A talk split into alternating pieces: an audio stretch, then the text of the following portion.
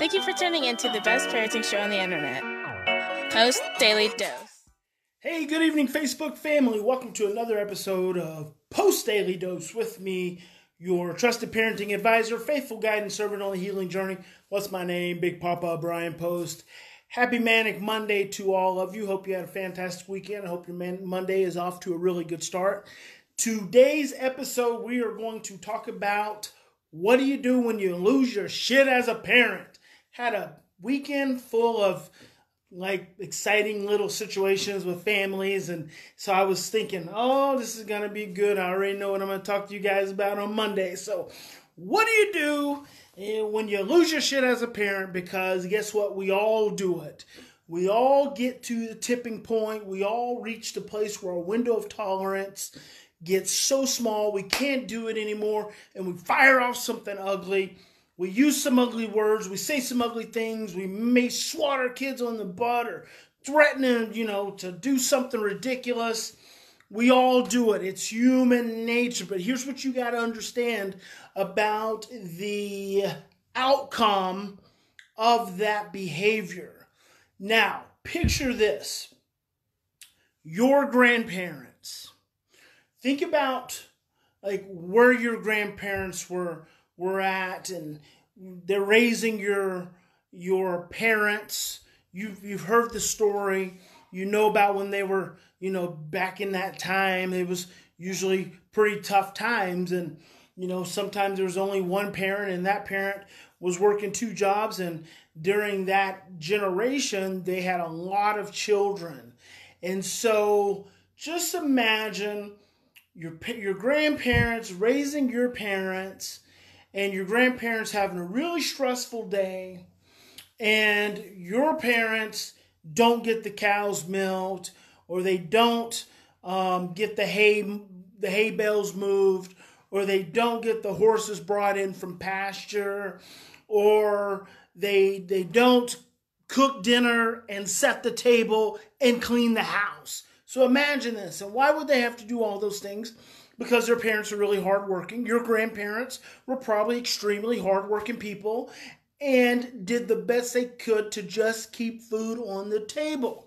So imagine they have these kids, and usually there's a lot more than just like, you know, one or two kids like we have these days. You know, back then it was, you know, five kids or eight kids or 10 kids. My mom and dad grew up with sibling groups of nine and 10. So, Imagine that their parents, your grandparents, had a really stressful day, come home, excuse me, they come home, and your parents, as children, had not done what they were supposed to do. What do you think your grandparents did to your parents? Well, they probably for sure yelled, right? Um, there may have been some violence ensuing, a whipping, a smack across the head, some very, at probably at the very least, at the very least, some really strong words. And someone may have even went to bed without food. So that's the blueprint that your parents were working with when they started raising you.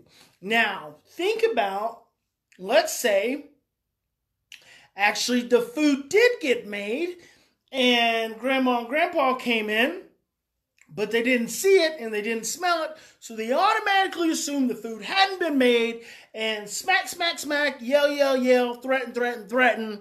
And then after all of that and all the tears, after your little mom or your little dad went to their room and cried, there's the meal in the stove. Grandma and grandpa probably felt really bad. But what do you think grandma and grandpa didn't do? They probably did not apologize. I am sorry are the three most challenging words that we oftentimes face as parents. And so when you were a child growing up and your parents lost their shit with you, even though maybe it was something you hadn't done. Maybe it was something you did do, but maybe they went overboard, or more, maybe they did something and they just felt bad about it afterwards. See, because that happens too. Maybe whatever happened, it was deserving that you got the the consequence to whatever that was. But then they felt bad about it because they they knew they probably could have looked at it a little bit differently. They knew they probably could have not been so intense. They knew they probably could have handled it a little bit differently. Hey there, Mimi. And you know what they probably didn't give you? That's right, an apology. I am sorry. The three most difficult words to have and to use and to share and to communicate when you lose your shit with your kid, as you certainly will. And because you don't have blueprints for saying, I am sorry, guess what you don't do? You make excuses, you justify and you rationalize, or you try to make a fun situation so your child's you know still their feelings are still hurt and maybe now they're cranky so now you try to tickle them or you try to play with them or worst thing you can do is try to buy try to buy their affection and their forgiveness. Hey, you want to go get some ice cream or hey, you want to go take a walk or hey, you want to go spend some time some time with me. It happens to all of us, Felice. You want to go spend the time with me.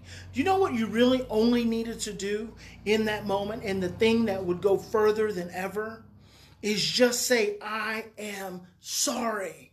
But because we don't have working blueprints for I am sorry, it is so hard for us to do. But your ability to truly take responsibility, and that's what I am sorry really does. I am sorry when you are authentic and you truly mean it. It really speaks to your willingness to take responsibility for your words and your actions. And if you think about it, that is um, I can't turn up my volume, but maybe you can turn up yours. Is anyone else having volume problems? Maybe you can turn up your volume, Felice. I'm, I'm speaking pretty high and I'm pretty close to the phone. Your ability to apologize to your child is what you're actually, the action you're actually taking by doing that is the action of taking responsibility. And what are we always trying to teach our children? We're always trying to teach them responsibility. But with the most basic thing, the most basic thing, we struggle to just take responsibility for ourselves. Leslie said, rather than say, sorry, we went out to eat or took a trip to Walmart. Absolutely. Anything to justify not saying the words. Saying the words is really important. It is really important. Lala says, and hugs, lots of hugs with their permission. 100%. The thing is, use the three words, I am sorry, and start planting the seeds, start establishing the foundation. So your children will have those working blueprints because I am sorry means I might mess up. And if I mess up, I'm willing to take responsibility. What I what I am sorry also says is that you as my child may mess up. And if you mess up as my child, I'm still going to love you. I'm still going to care about you. You're going to keep being my child. There have parents, there are parents with adopted children who lose their shit and the first thing they want to say is, I don't love you anymore. I don't want you in my home. You got to get out of here. And quite frankly, it's the worst thing you can ever say to an adopted child. John Bowlby says the threat of loss is equal to loss itself. So just the threat of saying to that child, you don't have a home here, you're not going to have a home here, is enough to create grief. So unfortunately, Sometimes that does pop out of parents' mouths. But what do you do about it? Say, I am sorry, apologize, and then go a step further. When you know you've really screwed up after you say, I am sorry, then you say, Can you forgive me? I am sorry, can you forgive me? I am sorry, can you forgive me? That is taking 100% responsibility. And you know how children learn to be responsible? By, beha- by having responsible parents. So when you're willing to be responsible, therefore take responsible actions, therefore when you screw up, because we all do, we all lose our shit, when you do, when you're willing to say, I am sorry, can you forgive me? Can you forgive me? That's eight words total. I am sorry, can you forgive me? Eight words total. Eight words, when you can muster those little eight words, what that's teaching your child is how to begin taking responsibility. threatening your child, spanking your child, consequencing your child, blaming your child is not teaching them responsibility. It's teaching them how to be reactive. So remember, you might not have the blueprints for it. It's never too late to start.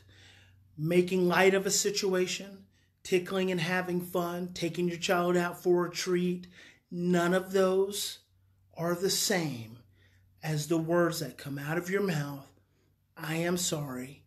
Can you forgive me? Groundbreaking, relationship building words. Hope that's helpful. Remember, in any given situation, we always have two choices. We can continue. Oh, I forgive you, Mimi, just in case. We can continue to react from our same blueprints of stress, fear, and overwhelm or we can stop, slow down, take three to 10 deep breaths, and choose love. And I hope you'll choose love. Big Papa loves you. God bless each and every one of you. Have a fantastic evening. I'll see you tomorrow.